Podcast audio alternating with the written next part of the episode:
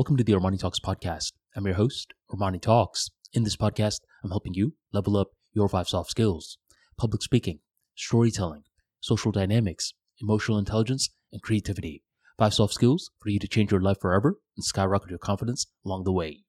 In today's episode, we're going to be talking about whether it's ever smart to quit. I'm going to give a very polarized opinion in regards to this. I believe at times it's smart to quit. Because think about it like this when you are trying to build momentum, one of the main things we need to focus on is the micro. The only way that a person builds momentum is with the next step. Uh, this is uh, credit to Matt Stevens, by the way. Uh, we were having this one podcast episode a while back, and Matt Stevens, who happens to be a bodybuilder, gave me that quote.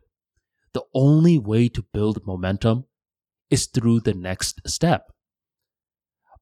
For us to take that next step, we have to make sure that we are on the right road.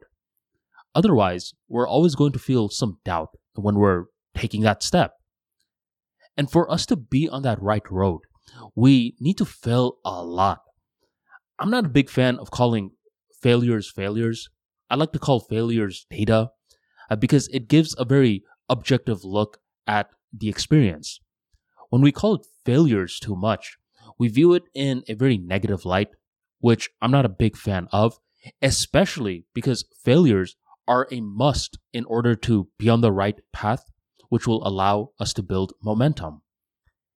And throughout our journey of looking for this right path, there's going to be plenty of times when we are doing something and it's not feeling congruent with us. I have had moments like this.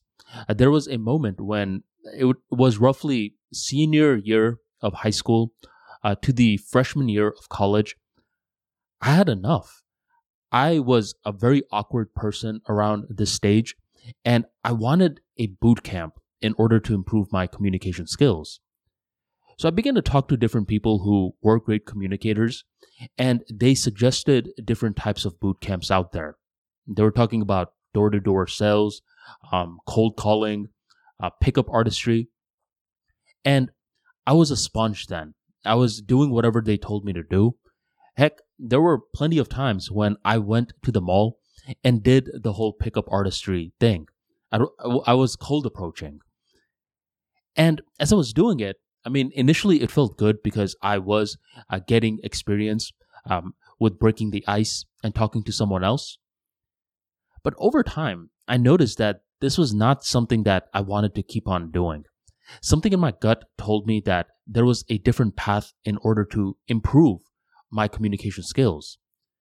So I quit my pickup artistry grind and I looked for another way. A couple of years goes on by and this is when I discovered Toastmasters. Initially, Toastmasters was not good for me because I choked my first ever speech, didn't say a word. I was very embarrassed and I didn't know if I was going to go back to the club again. Luckily, I did. And when I went back to the club again and I gave my speech, that's when I knew this is the boot camp that I want. So it took me to quit pickup artistry, which, by the way, I wasn't a seasoned vet or anything like that. I was just a guy that was messing around with the craft to enter public speaking. I quit in order to discover something that was good for me. Now, to build a judgment on knowing when to quit is very subjective. Because if I quit soon as I messed up my first ever Toastmasters speech, then in my opinion, I would have quit too early. I would have never discovered that Toastmasters was that hidden puzzle piece for me. So here's what I learned from the moment. I learned that before you quit, make sure you get at least one to five reps done correctly and then see whether or not this thing is for you. So, for example, let's say I ended up choosing cold calling. I'm not allowed to quit until I close at least one person or I can do a presentation in front of at least one person. Now, the thing with that is that this is very difficult to do. For a cold caller to get even one a potential presentation opportunity, they need to talk to at least 300 people. But what this does for me is that it prevents me from quitting too soon.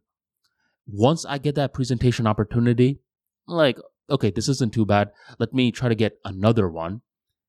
And I get another presentation opportunity after making more calls.